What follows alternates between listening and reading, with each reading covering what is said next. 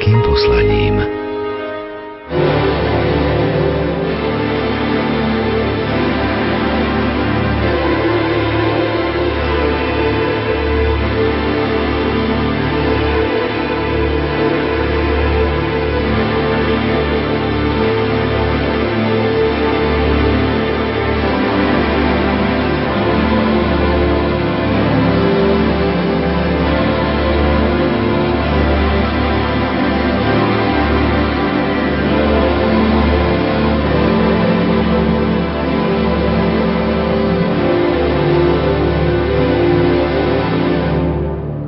Obraz Ježiša pred Pilátom je pomerne obľúbeným najmä u tvorcov filmov s námetom života Krista. Turínsky miestodržiteľ necháva rozohrať fantáziu filmárov, ktorí ho vykresľujú v najrozličnejších podobách. Do jeho úst vkladajú mnohé výroky, tie, ktoré sú nám známe zo svätého písma, no i tie, ktoré sú len nepotvrdenou domnienkou scenáristov a režisérov. Jedným zo známych Pilátových výrokov je i zvolanie Ecce homo, aj hľad človek, ktorým predstavuje zbičovaného a trnem korunovaného Ježiša šalajúcemu davu, pred ktorý predstupuje stýraný a pokorený Boh.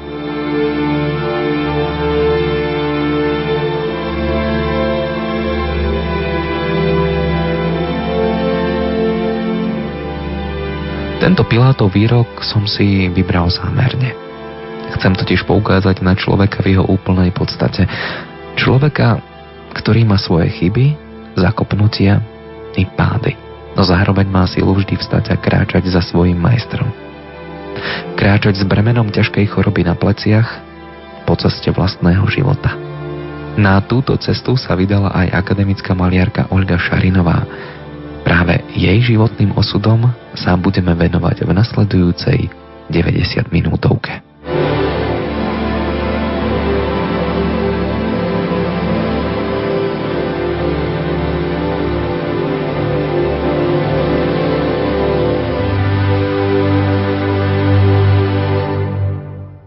Olga Šarinová sa narodila 26. júna 1960 v Handlovej. Študovala na strednej umeleckej škole v Kremnici odbor plošného a plastického rycia kovov. Neskôr študovala na Vysokej škole výtvarných umení v Bratislave odbor užitej grafiky. Súkromne si štúdium doplnila u profesora Albína Brunovského. Dielo Olgy Šarinovej je autentickým záznamom dialógu s Bohom, s pečaťou viery je osobnosťou, ktorá bola z hľadiska svojej osobnej a tvorivej filozofie ojedinele vyhranená už od svojich počiatkov. Autorka sa najčastejšie vyjadruje prostredníctvom kresby. Jej kresbový prejav možno prirovnať k hudobnému dielu, kde každý tón má svoje pevné miesto, tak aj čiara, línia v diele Olgy Šarinovej presne zapadá do premyslenej kompozície vrcholiacej v bravúrnom súzvuku. Autorka sa venuje aj rytiu, teda kreslaniu na kovové platne. Ako sama hovorí, snaží sa pomôcť svetlu dostať von z tmy. Práve fenomén svetla je v jej tvorbe dominantný. Svetlo je synonymom Boha, s ktorým aktívne komunikuje vo svojich dielach. Jej tvorba je ustavičnou modlitbou, dialogom s Bohom. Život Olgy Šarinovej od mladosti sprevádzala bolesť. Okrem telesnej, keď sa k ťažkému diabetu pridružilo i onkologické ochorenie, súžujú autorku i mnohé bolesti trápiace jej vnútro. Bolesť sa zračí i v jej dielach. Venuje sa kresbovým interpretáciám turínskeho plátna. V Ježišovej tvári sa odráža bolesť, no i nesmierna láska. Podobne ako aj v živote Olgy Šarinovej. Autorka sa pravidelne zúčastňuje kolektívnych výstav na Slovensku i v zahraničí. Svoju tvorbu prezentovala na 16 samostatných výstavách. Naposledy to bolo v roku 2010 v Trenčíne. Za svoju tvorbu získala niekoľko medzinárodných ocenení. Napríklad spomenúť môžeme ocenenie z Medzinárodného bienále v Osake v roku 1987, Medzinárodného bienále kresby v roku 1990 v Krakove alebo v roku 2008 bola ocenená cenou Premio Giovanni Emergenti za mimoriadný prínos do medzinárodného výtvarného umenia.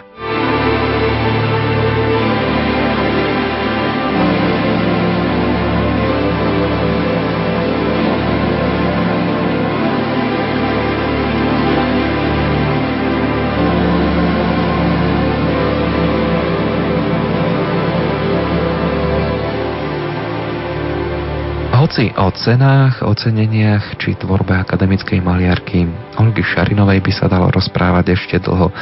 My vás v tejto chvíli pozývame nahliadnúť do autorkinho vnútra a krok za krokom kráčať po Via Dolorosa jej vlastného života.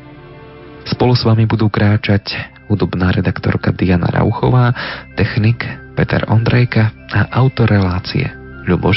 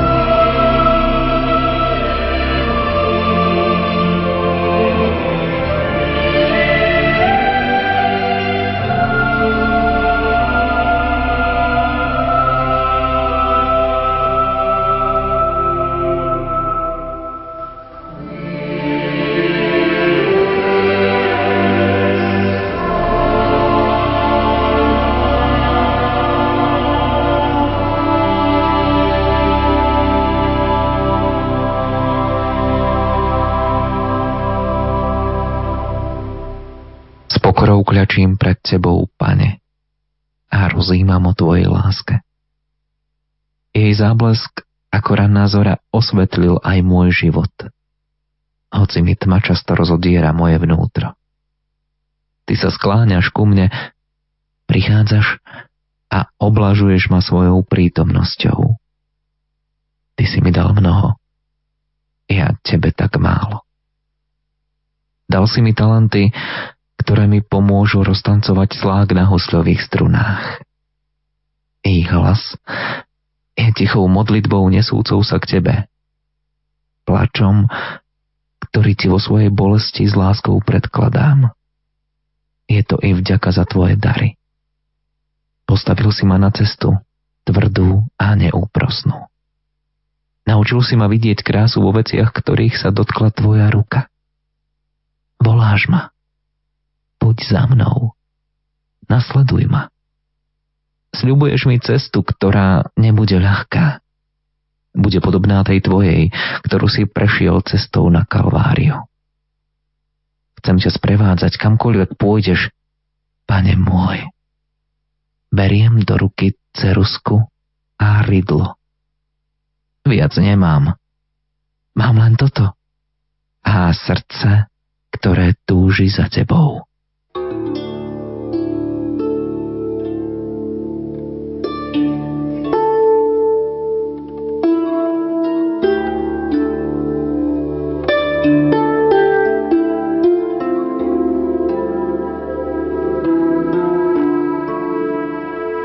Našej rodine je nás sedem sestier a moji rodičia, najmä otec, chcel, aby sme mali proste vzdelanie všetkého druhu. Čiže ako prvá záležitosť, ktorá u nás platila v našej rodine, bola tá, že všetky sme dostali hudobné vzdelanie. To znamená, že na ľudovú školu umenia nastúpila vlastne každá. Ja som si vybrala husle ako nástroj. Tak som začala chodiť na husle, ktoré som navštevovala 9 rokov. Ale popri tom ma od malička oslovovali vízie, symboly, znaky, Možno aj vďaka tomu, že sme e, chodili vlastne ako pravidelne do kostola. Je tu nádherný barokový kostol, piaristický, prievidzi, kde sú úžasné fresky, sochárska výzdoba od talianských majstrov.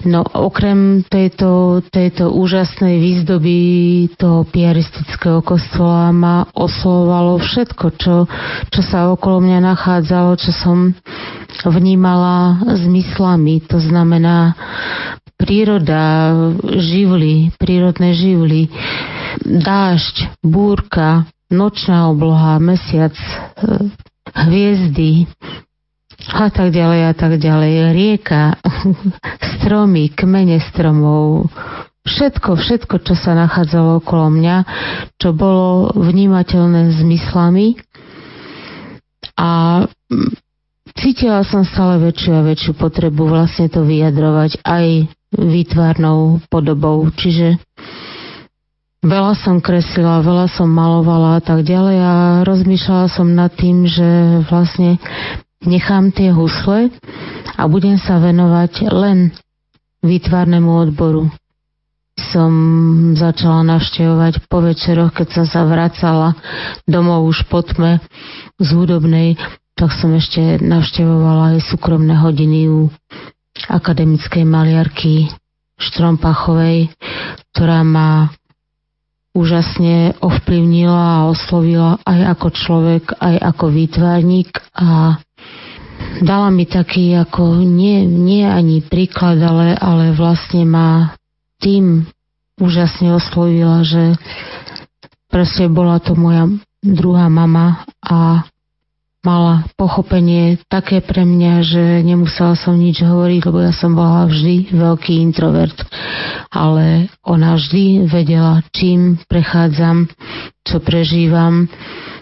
No a tak mi bez tých mojich otázok odpovedala na veľa vecí. A keď som vošla k nej, tak e, celý ten byt voňal olejovými farbami a lakmi a tak ďalej. A to bola, to bola taká prvá motivácia alebo prvý moment, že som túžila, aby raz aj môj byt voňal takto isto, tými olejovými farbami a proste umením a cítila som, že toto je moja cesta. Takže napriek všetkému, aj za cenu sklamania mojich rodičov aj mojich učiteľov som teda sa rozhodla ísť na umeleckú priemyslovku do Kremnice a tam sa už tá cesta nezastavila, len narastala.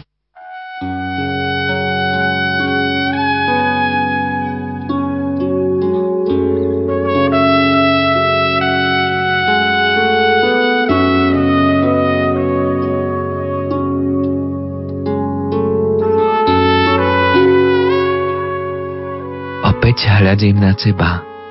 S akou láskou berieš na ramená svoj kríž. Viem, bolo to aj pre mňa. Aj pre mňa je pripravený kríž, ktorý mám niesť svojim životom. Pozerám naň. Je malý, ale zdvihnúť ho na rameno nie je vôbec ľahké. Spieram sa, nechcem, nemôžem. Vypočúvajú ma súdia, presviečajú, vyhrážajú sami. Teraz viem, ako si sa cítil pred veľradou. Viem, s akým pocitom si stal pred Pilátom, keď pred sfanatizovaným davom skríkol Ecce homo. Aj hľa človek. Človek slabý, človek krehký, ktorý sa zdráha niesť svoj kríž. Smejú sa mi. Vraj nech si kľaknem a pomodlím sa, Možno mi príde pomoc. Núcia ma zaprieť ťa. pridať sa k ním. Páne, pomôž. A ty len mlčíš a kladieš mi bremeno na moje ramená. Dávaš mi chorobu, aby si ma pritiahol ešte bližšie k sebe.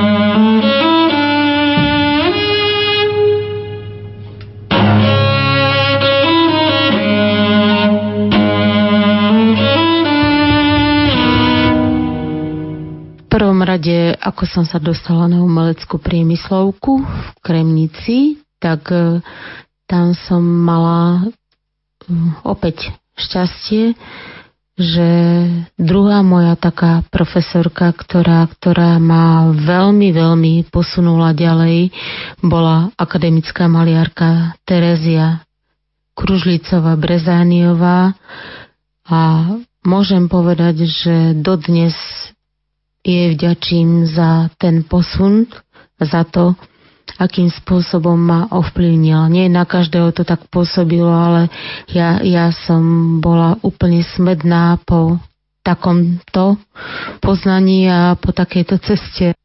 No a potom vlastne na vysokej škole e, tam som mala ďalšieho, to považujem za takých troch mojich úžasných profesorov, ktorí veľmi, veľmi silno ovplyvnili, posunuli, nasmerovali a tak ďalej.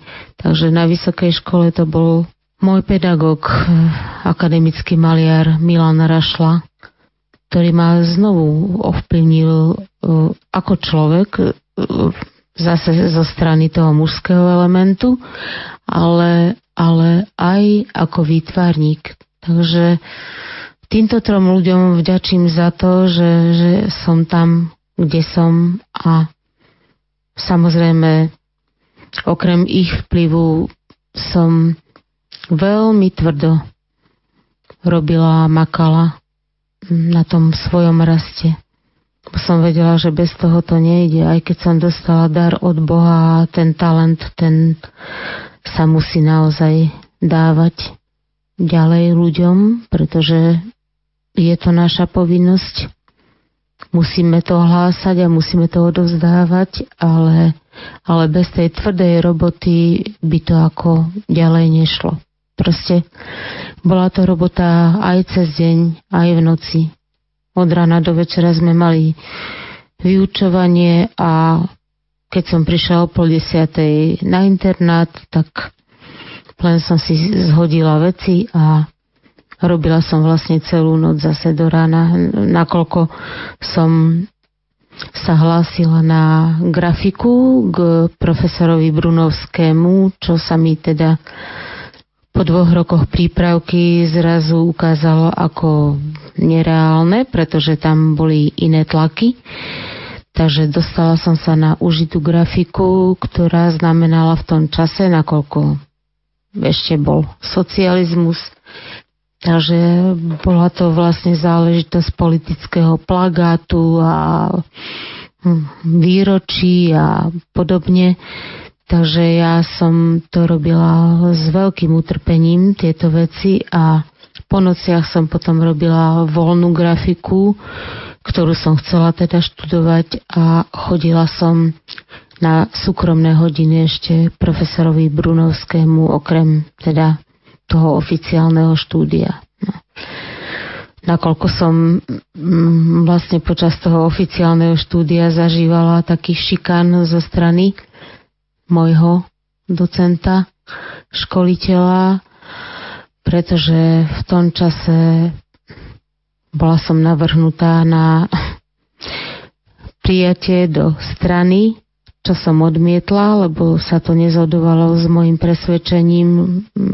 Bolo mne známe, že, že som vlastne nábožensky vychovaná aj vedená týmto smerom. No a jednoducho to bolo pre mňa nezlušiteľné. No a na základe toho potom vlastne tento môj školiteľ doslova šlapal po krku a snažil sa urobiť všetko preto, aby som aby som nepristúpila k štátniciam, aby som jednoducho tú školu neurobila. Ale ja som si povedala, že mňa nikto nezlomí, že proste moje presvedčenie mi nikto nezobere a mala som no, šťastie, šťastie v tom, že som veľmi na sebe pracovala a mala som ten veľký dar od Boha naozaj že jednoducho sa to nedalo nejak ako prestreliť. Že keď bola snaha akákoľvek o to, aby som neskončila, tak e, jednoducho bojovali za mňa ostatní profesori. Napríklad aj Milan Rašla, aj profesor Brunovský a v konečnom dôsledku ešte aj rektor profesor Kulich, ktorý povedal, že proste takýto talent e, by e, nepustil zo školy ani za cenu takýchto vecí. Takže nejak sa to podarilo akože prebiť. Mňa nezlomil nikto, len samozrejme za cenu ťažkého ochorenia. Pretože bol to psychický nátlak, psychický šikan a ja jednoducho som vlastne podľahla zdravotne. Ale školu som, chvála Bohu, dokončila.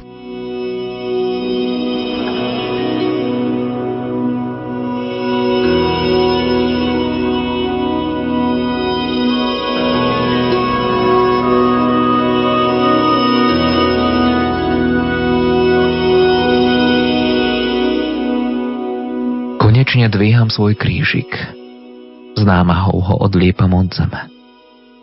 Staviam sa na vlastné nohy a pomaly vyrážam vpred. Čakám oslavné Hosanna. Čakám, že vôjdem triumfálne do vlastného života, že budem žať len úspechy a slávu. Kde je Hosanna? Kde sú palmové ratolesti a lúpenie kvetov? Môj sen o úspechu sa mení na bolesť. Bolesť, ktorá ma preniká naskrz ty mi ešte viac prikladáš na moje ramená. Nedokážem kráčať. Nemám síl. Zatočila sa mi hlava a kríž ma pritláča do prachu. Rozzúrený dav šliape po mne. Ľudia zabudli na drsné drevo kríža. Radšej leštia zlaté tela konzumu a pseudokultúry. Pane, ako si mohol toto dopustiť? Volám na teba a ty nič. Len si ďalej nesieš ten svoj kríž.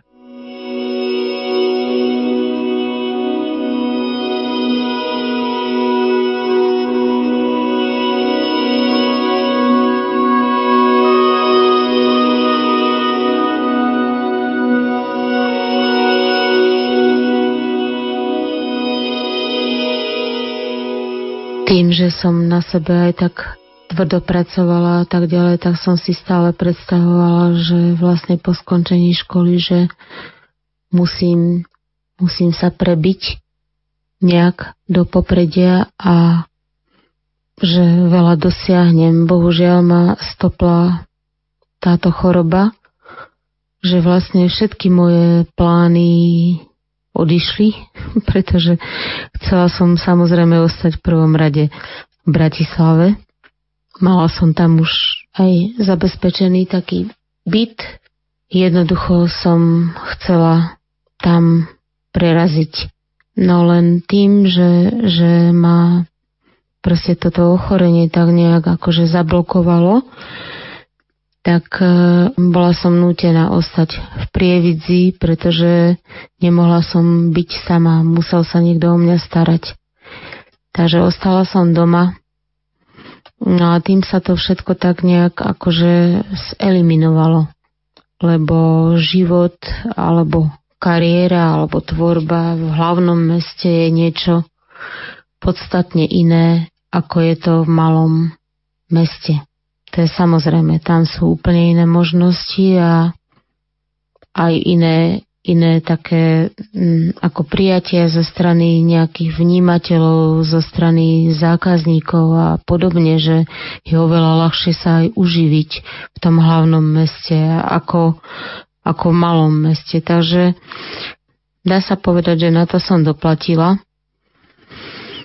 že ostala som v tej prievidzi a už som sa vlastne nevrátila do Bratislavy, tak e, stále som na sebe robila, samozrejme, veľa som robila a veľa robím, ale, ale proste ako odozva nejaká zo strany vnímateľov alebo, alebo zákazníkov alebo, alebo ľudí, ktorí, ja neviem, chcú mať to umenie aj doma a tak ďalej a tak ďalej, tak e, v tom malom meste je to veľmi, veľmi ťažké, lebo jednak je veľmi nízke kultúrne povedomie, potom je tu veľmi nízky životný štandard, čo sa prejavuje na tom, že ľudia by aj chceli tie obrazy, alebo to umenie, alebo tie sochy, ale jednoducho nemajú na to, alebo si myslia, že, že sa to dá tak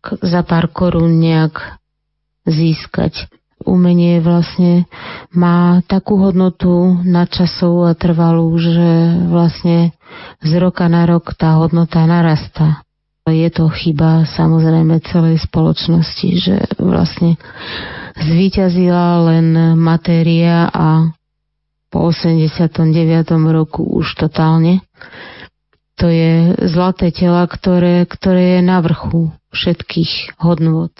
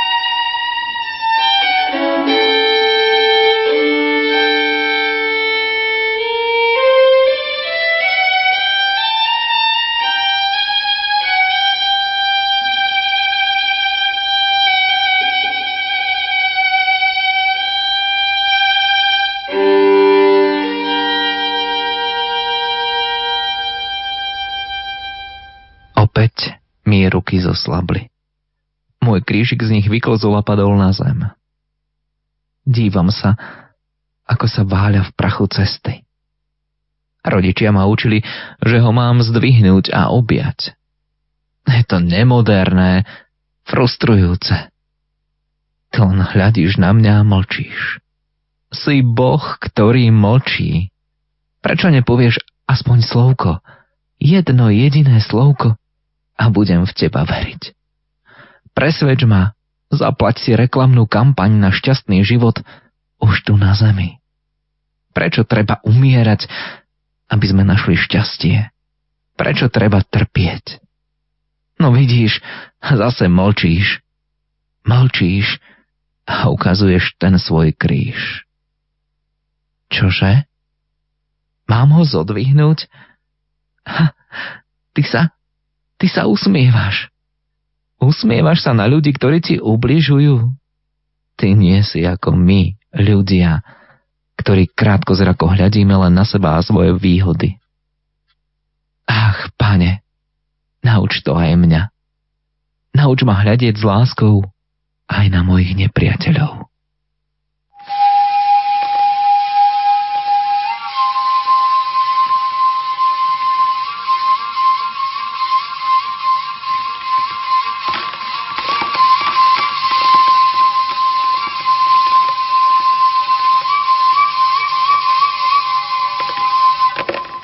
My sme boli veľmi, veľmi nábožná rodina a mm, napriek dobe, ktorá vtedy bola ako neprajná voči takýmto prejavom, tak e, napriek všetkému boli sme vychovávané, takže chodili sme pravidelne do kostola, prvé piatky, upratovanie v kostole, všetko, všetko, čo existovalo, spovede a tak ďalej a tak ďalej.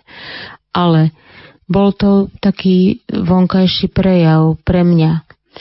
A hlavne ma frustrovalo to, že ja som vlastne ako každú nedelu, ako náhle sa začal Jan kadiť, kadidlo, tak som pravidelne odpadávala od malička tom kostole.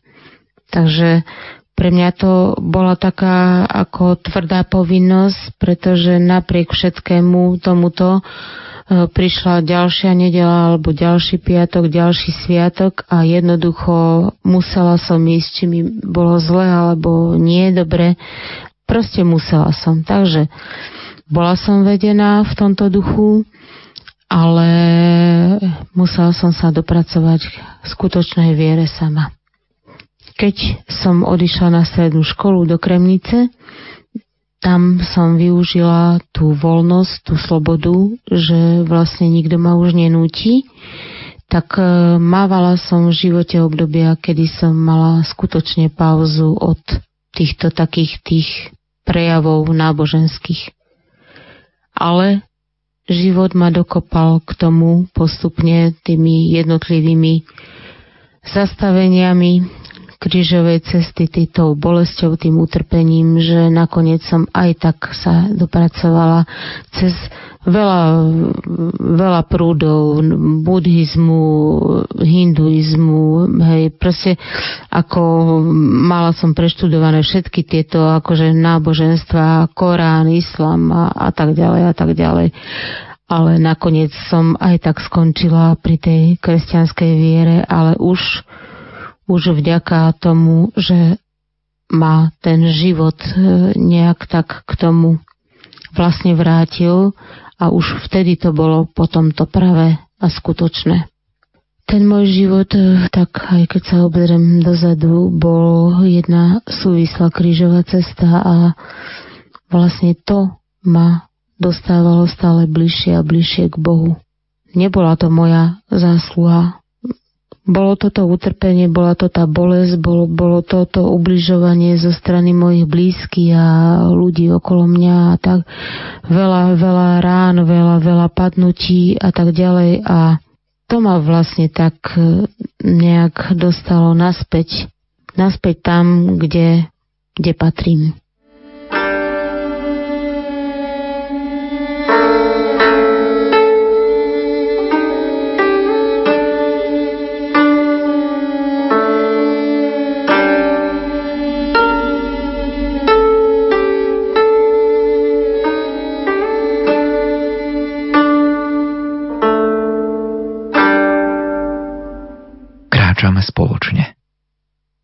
Ideš kúsok predo mnou.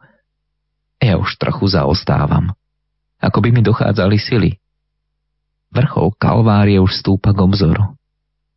Roztrasú sa mi kolena. Pozrel si na mňa. Naše oči sa stretli. Na chvíľu sa zastavíme. Upokojím sa. Je absolútne ticho. To ticho narúša len tokot našich srdc. Zdá sa mi, ako by splynuli v jedno. Cítim, ako sa ponáram do teba. Už nežijem ja, ale ty žiješ vo mne. Prenikol si každú bunku môjho tela. Úplne ti patrím. So všetkým, čo mám. Aj so svojimi chybami a nedokonalosťami. Mlčíme a predsa mi toľko o sebe prezrádzaš. Nedotýkaš sa ma a predsa ma hladíš a objímaš. Ty si Boh, ktorý žije vo mne.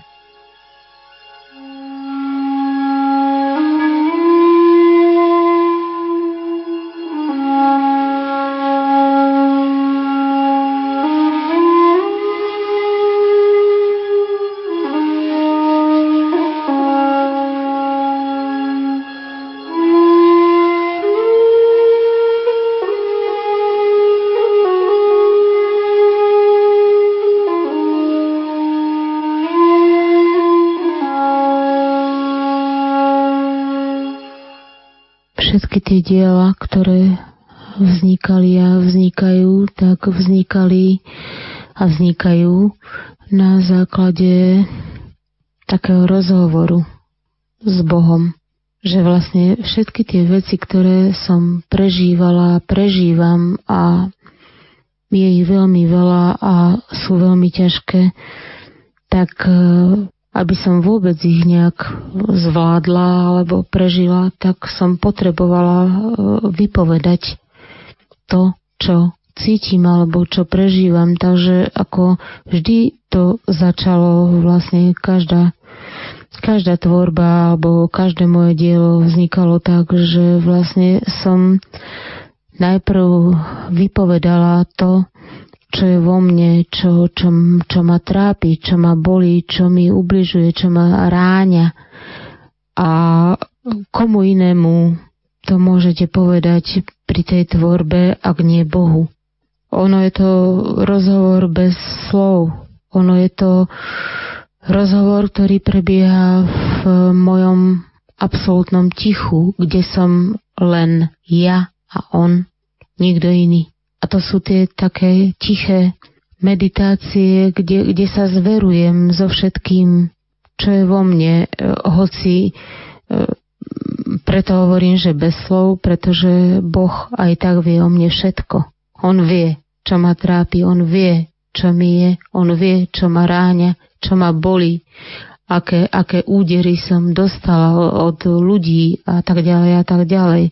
Nakoniec Ježiš Kristus prežíval to isté. Takže je to rozhovor bez slov, ale ja sa zverujem vlastne pri tej tvorbe mm, mm, s týmito vecami jemu a on už hneď pôsobí. Čiže ja dávam na tie kovové plátne momentálne, hej, dávam, dávam to, čo, čo ma veľmi, veľmi ako bolí a čo sa nedá prežiť nejak ináč len tak, že jednoducho to vypoviem to, do tej výtvarnej podoby. A to, že tam potom vzniká to svetlo, že začnem dolovať to svetlo s tmy, tým rytím do tej kovovej platne, tak tam prichádza vlastne už ten Boží zásah, e, ktorý mi hovorí, neboj sa, všetko sa dá, zvládnuť, všetko prežiješ, všetko je len skúška a, a ty vieš, že je to skúška. Takže vlastne čím viac svetla potom dostávam do toho obrazu, tak tým viac sa oslobodzujem od týchto utrpení a rán a dostávam to Božie svetlo, tú, tú novú nádej, tú novú silu, ktorá mi stále hovorí, to všetko je ešte nič ešte prežiješ veľmi veľa nových zastavení a oveľa ťažších. Takže tam potom nastáva tá očista taká katarzia, že je tam nová nádej, je tam nová sila a vlastne tým, že to vypoviem, tak som zase o kročík ďalej a prestáva ma to nejak e, boleť a vždy to nejak prežijem a odpustím a idem ďalej.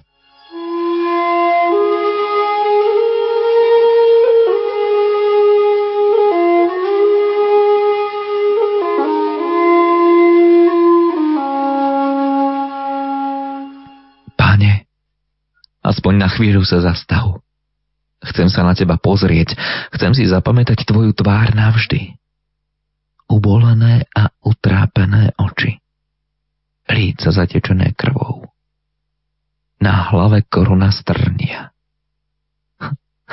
Mať tak kúsok látky, Veronikinu šatku, nech ti vysuším tvoju svetú tvár. S láskou pozeráš na mňa. Ty ma poznáš, a vieš, čo chcem urobiť. Skláňaš sa ku mne a otláčaš mi svoju svetú tvár rovno do srdca. Tak hlboko, ako to len ide, tak hlboko, že obraz tvojej tváre preniká celé moje vnútro.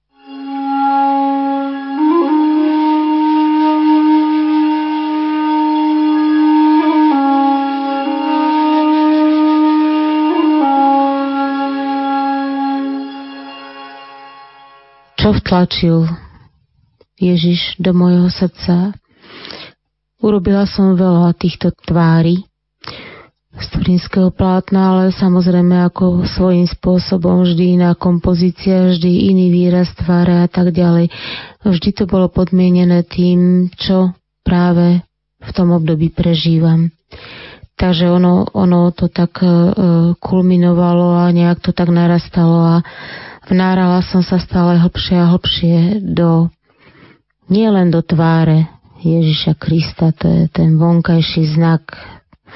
Nakoniec nikto nevie vlastne v skutočnosti, ako vyzeral, hej, to si ľudia nejak tak už ako prispôsobujú, potrebujú tú vizuálnu podobu, ale ja som sa vnárala stále hlbšie a hlbšie e, dôsledku môjho žitia a prežívania do tváre Ježiša Krista, v ktorej som vtláčala aj svoje pocity, svoju tvár, svoje prežívania ako vďaku za to som dostávala stále hlbšie a hlbšie poznanie poznanie jeho údelu, jeho života, toho jeho poslania, prečo prišiel na zem, prečo, prečo sa obetoval až, až po kríž a nachádzala som v tom paralelu s mojim životom.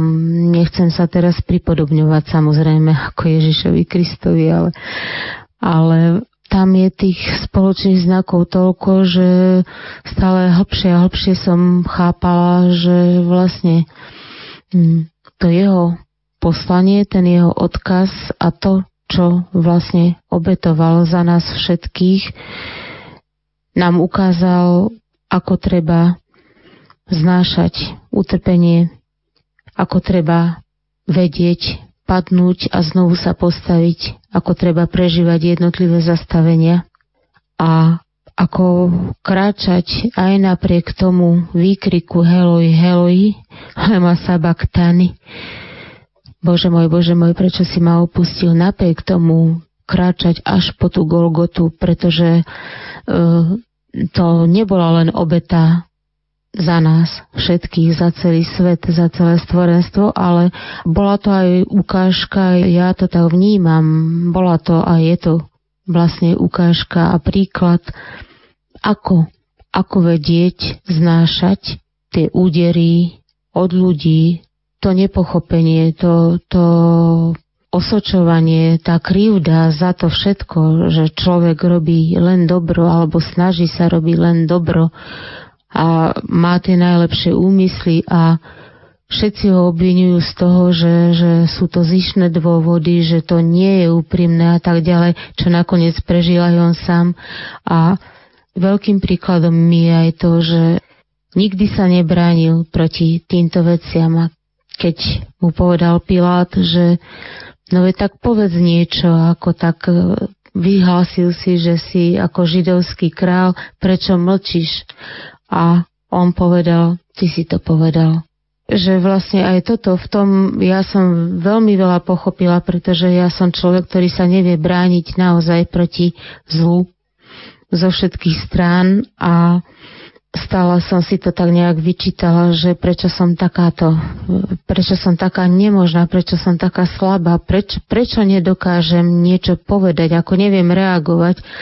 A on mi je v tom, vlastne on mi ukázal, že je to proste tak, treba to prijať a tak to aj berem, že je to, je to asi aj obeta za druhých ľudí a hlavne za tých, ktorí mi veľmi ublížili. Takže týmto všetkým som prešla vďaka tej tváre z turínskeho plátna. No a poslednú, ktorú som robila, tak to som robila tak, že som vlastne dookola si púšťala rúženie z Božiemu milosedenstvu. Robila som to po nociach bol to posledný obraz, ktorý videla moja nebohá mamička, ktorá každé ráno hneď prvé, čo chcela vidieť, bol, bolo to, čo som urobila za noc a tak ďalej. A nakoľko som prežívala ťažké obdobie, tak e, ktoré nebolo jediné samozrejme, tak e, poslednú noc som vtlačila do tej tváre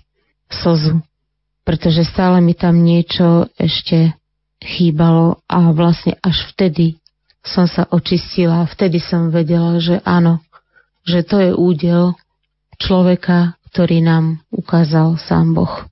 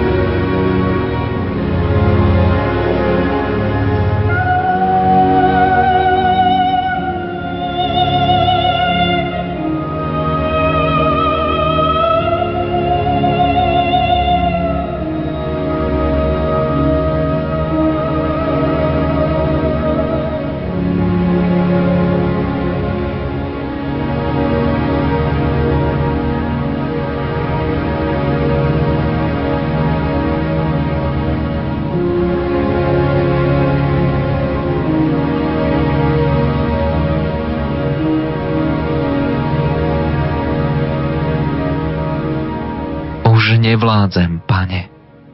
Nevládzem niesť svoj kríž tak hrdinský ako ty. Stále sa podkýnam a padám, skúsujem prach cesty. Bezvládne ležím pod krížom, ktorý ma prikrýva. Nech je už koniec tejto bolestnej cesty. A ty? Opäť sa na mňa pozeráš, ako by si ma napomínal. Opäť nevravíš nič. Len mlčky ukážeš smerom k ľuďom. K ľuďom, pre ktorých sa oplatí vstať po každom páde a kráčať ďalej.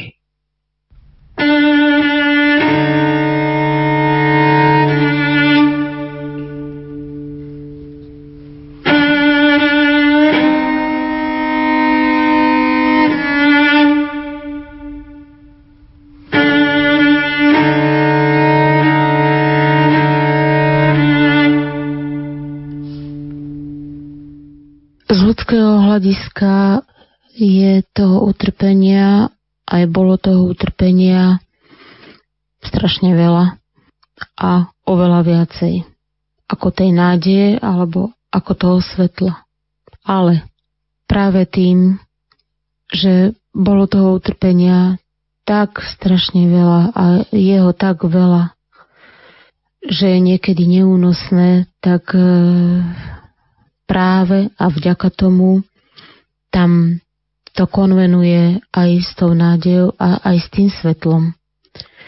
Takže keby som to z ľudského hľadiska brala, tak by som povedala, že poznám len utrpenia, nepoznám nádej, ale tak sa to nejak ako vyrovnáva, že vždy po veľkom utrpení, keď už človek naozaj akože padne a myslí si, že už nevstane, tak práve vtedy uh, prichádza niečo, čo vám dáva tú silu nejak sa pozbierať, vstáť a, a dokázať ísť ďalej a nie len dokázať ísť ďalej, ale nemyslieť už na to, čo bolo, aké to bolo ťažké a tak ďalej. Ako veľmi dôležité je zabudnúť a odpúšťať.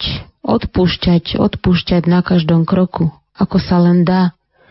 Utrpenie ja bolo strašne veľa, aj prevažuje, ale, ale vždy nakoniec e, dostanem tú nádej, dostanem to svetlo a viem, že nie je toto posledné padnutie, nie je toto posledné zastavenie a že ešte toho bude veľmi, veľmi veľa a ešte oveľa ťažšie. Takže ako čo ma mm, vždy tak donútilo vstať alebo pomohlo mi to vstať, tak e, to bola práve myšlienka na ľudí, ktorí ma veľmi potrebujú, ktorí ako potrebujú veľmi moju pomoc a potrebujú ma tu mať.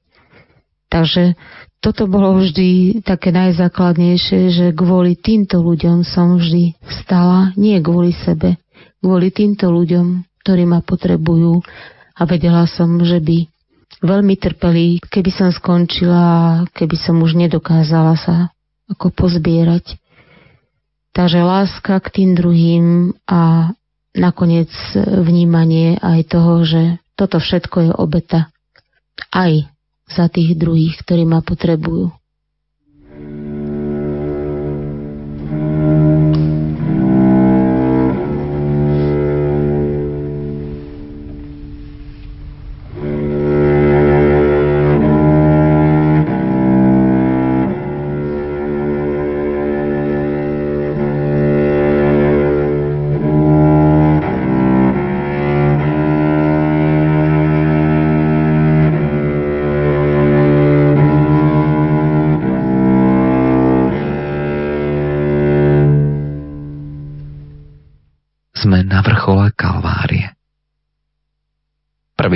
Svoje unavené a ranami posiaté telo na kríž. Je ti dobrý, ako by uliaty. Úplne si s krížom splynul. Strácaš sa mi. Začínam sa báť neznámeho. Prepadá ma beznádej, že všetko, čo sme spolu prežili, sa skončí že prídu nové bolesti a trápenia, ktoré budú oveľa horšie ako tie terajšie. Pane, prečo strácam nádej? Prečo sa nado mnou stmieva? Prečo tu nie si? Prečo je tu len temnota a prázdno?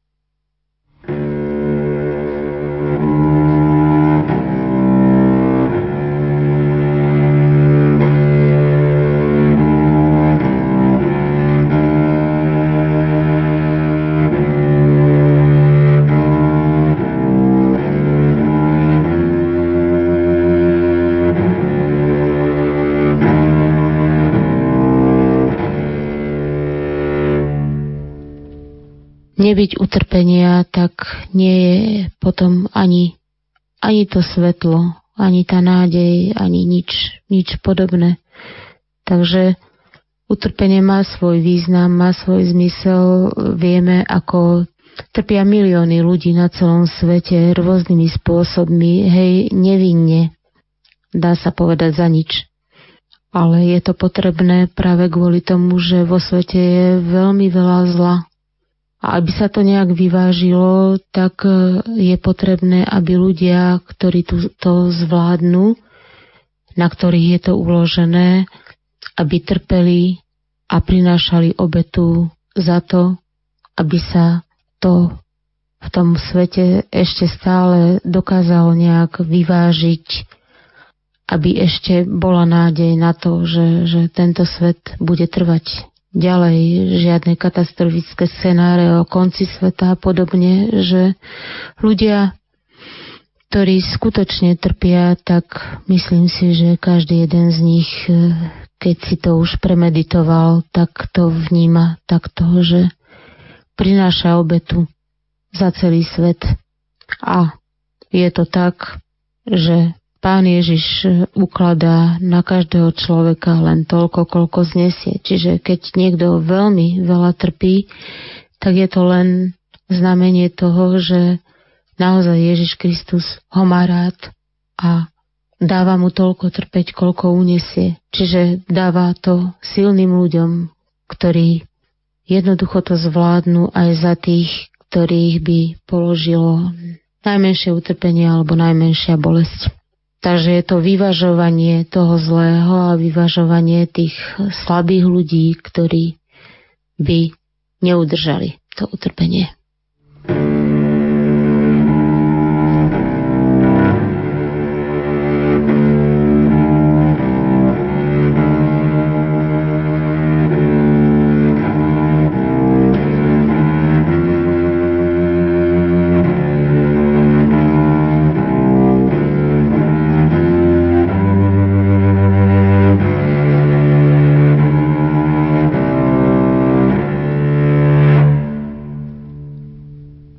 Sa s tebou dvíhať do výšky, aby ťa lepšie videli všetci ľudia.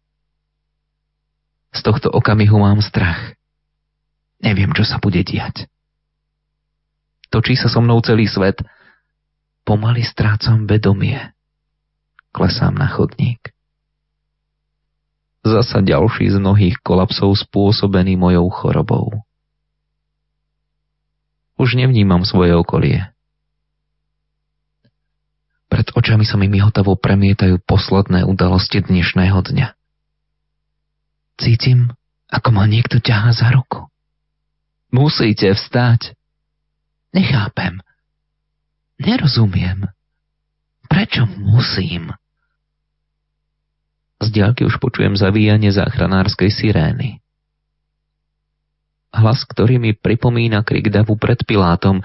Ukrižuj, ukrižuj ho položili ma na nosidlá a potom zdvihli do výšky. Tak ako teba, pane. Pevne ma pripútali na môj kríž. To tvoja láska ma pripútala. Pripútal si ma k sebe s takou silou, že sa od teba nemôžem ani nechcem oddeliť.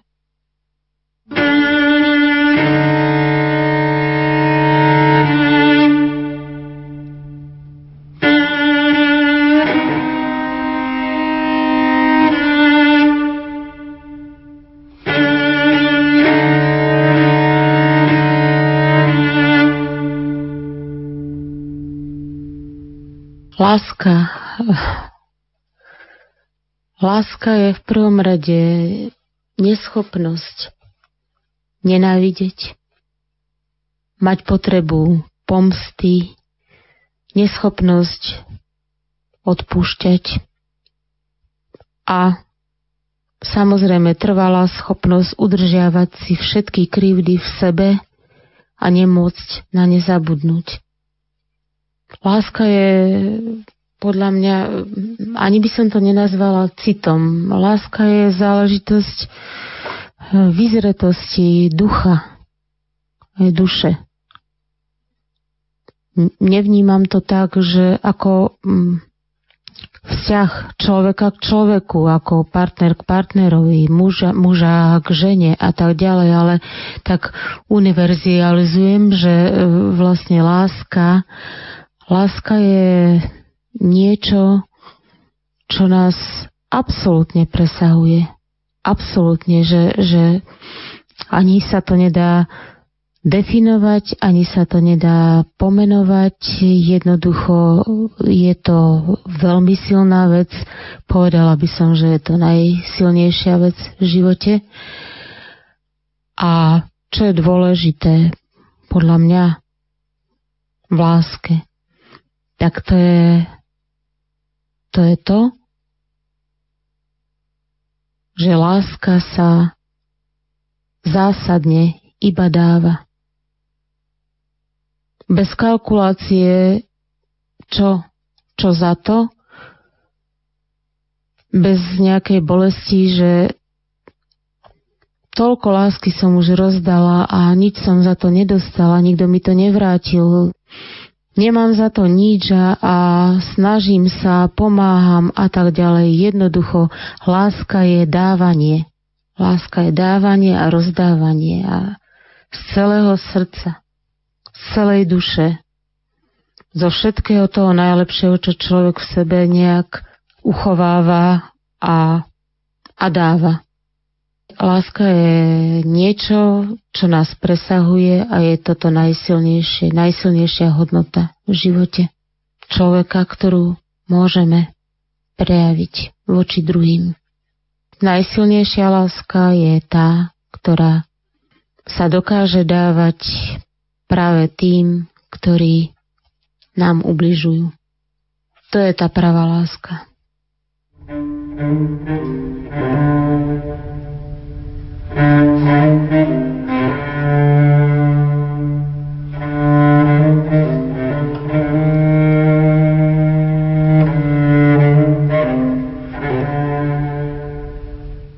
Ležím na nemocničnom lôžku. To je teraz môj kríž.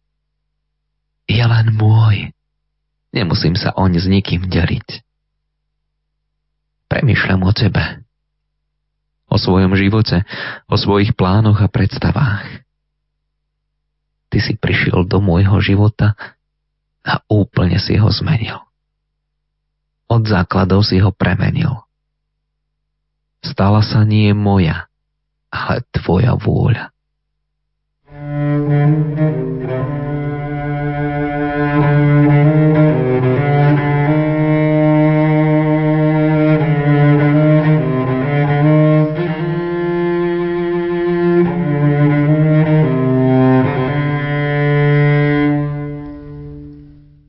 Dlhodobo som dávala, dávala som nezišne, milovala som, rozdávala som sa, obetovala som sa napriek chorobe, napriek tomu tej mojej nevládnosti a tak ďalej. A za to všetko som si vyslúžila akurát tak osočovanie, ubližovanie, ráňanie, údery pod pás každú chvíľu a obviňovanie zo zišných záujmov alebo zo zišných úmyslov. Vtedy, vtedy som strácala nádej, boli to ťažké chvíle a boli to niekedy veľmi, veľmi dlhé obdobia. Napríklad aj keď som sa starala o rodičov a našla som naozaj len takú tú zlú odozvu a to obviňovanie zo zišných záujmov, tak vtedy som skutočne bola na dne a padala som, ale no ja som takéto situácie prežívala veľakrát práve, práve v takých situáciách, keď som robila naozaj všetko podľa svojho najlepšieho vedomia a svedomia a bola som vlastne takýmto spôsobom rovnakým osočovaná, obviňovaná a presne takisto prestala som cítiť prítomnosť Boha cítila som, že ešte aj Boh ma opustil.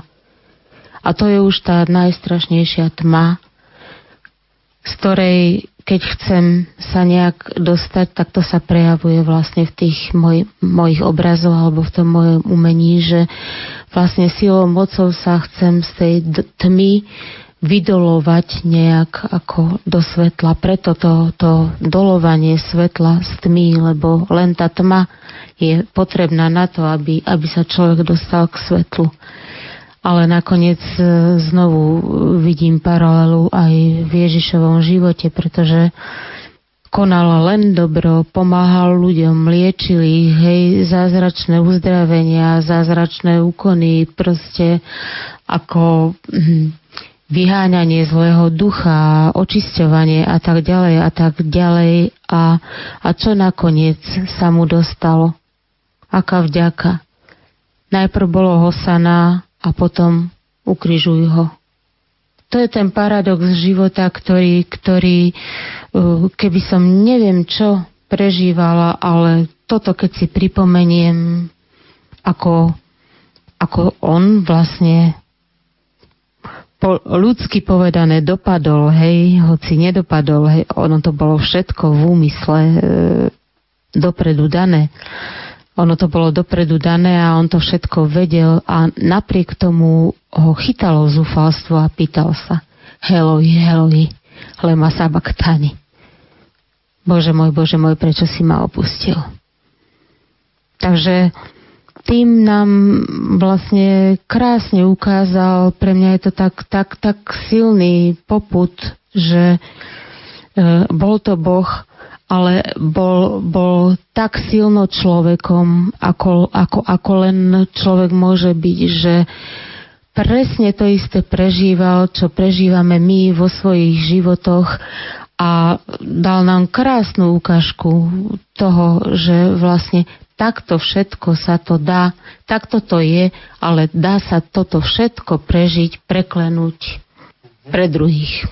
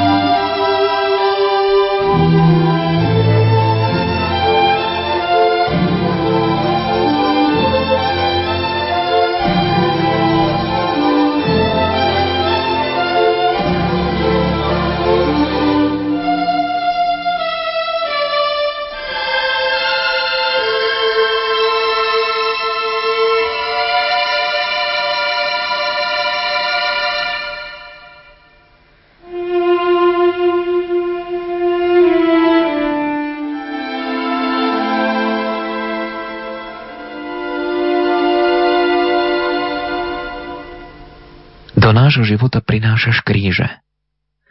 my ich berieme na svoje plecia. Niektoré celkom poľahky. Pred inými sa vspierame, búrime sa. Nechceme. Niektoré sú malé, iné väčšie. Na našej krížovej ceste padáme. Ťarcha bremena nás ťahá k zemi. V prachu svojho vlastného života ležíme tisíci i tisíci prvýkrát.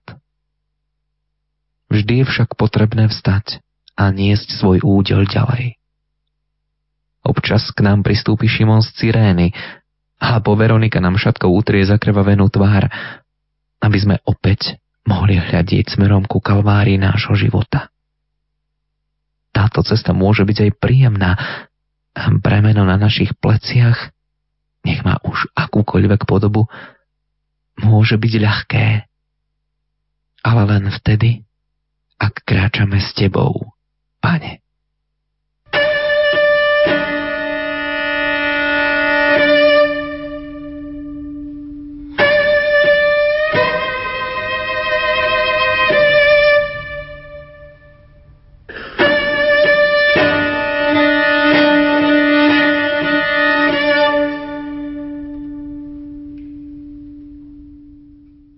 Teraz hovorím za seba, ale hovorím to aj tým ľuďom.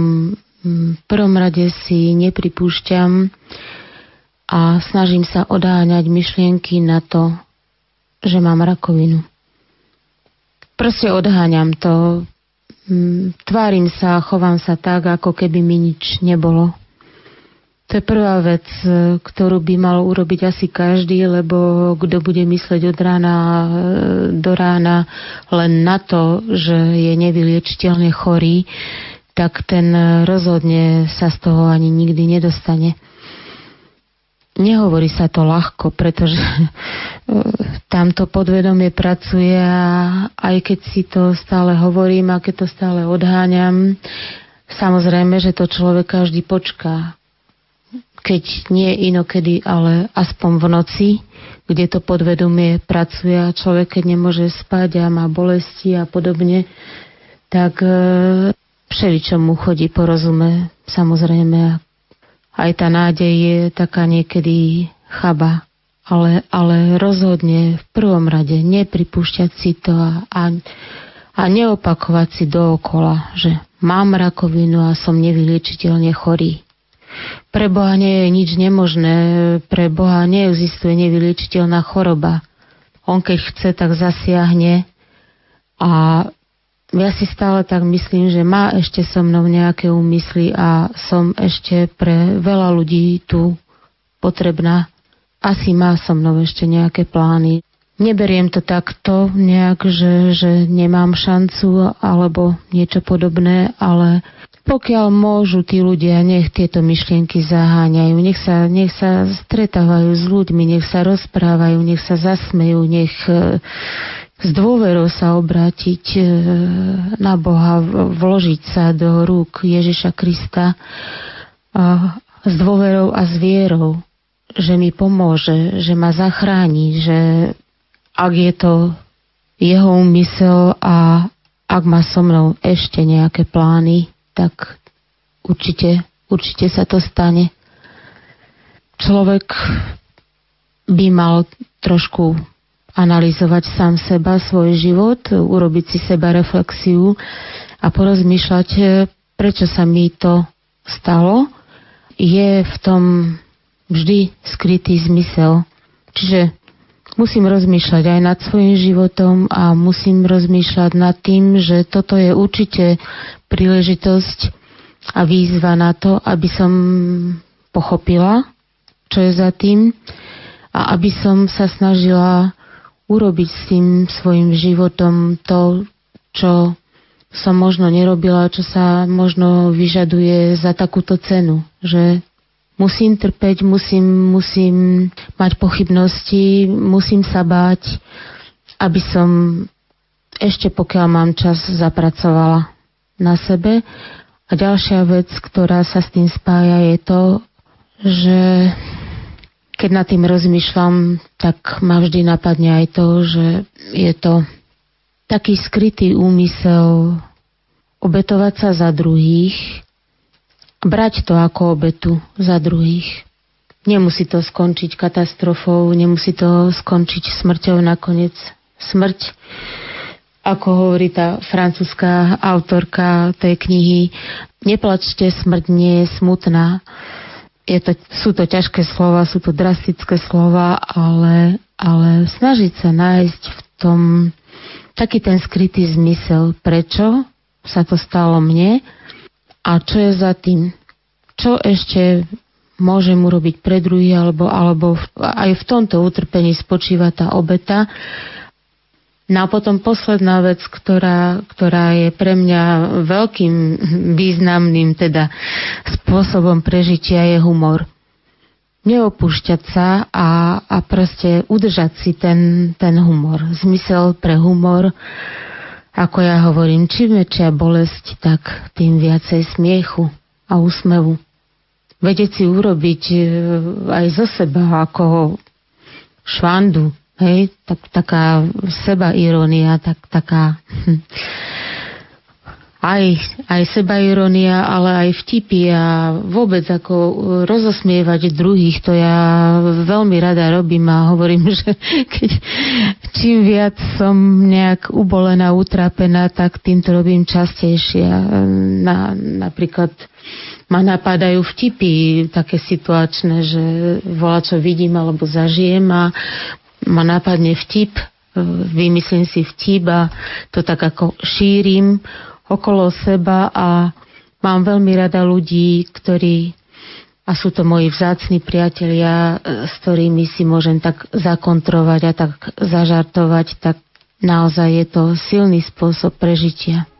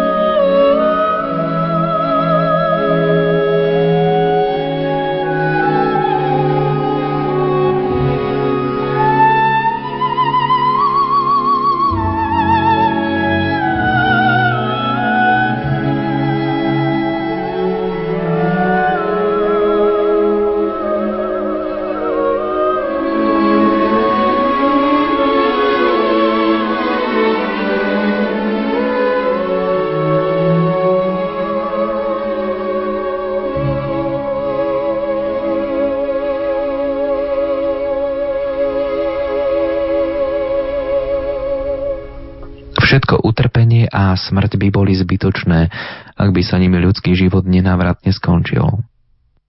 Za bolesťou Veľkého piatku nasleduje radosť veľkonočného rána a za krížom nasleduje prázdny hrob. To je pre nás kresťanov méta, ku ktorej máme smerovať. Nech je cesta s krížom na pleciach akákoľvek ťažká, vždy po nej nasleduje radostné stretnutie so vzkrieseným Kristom.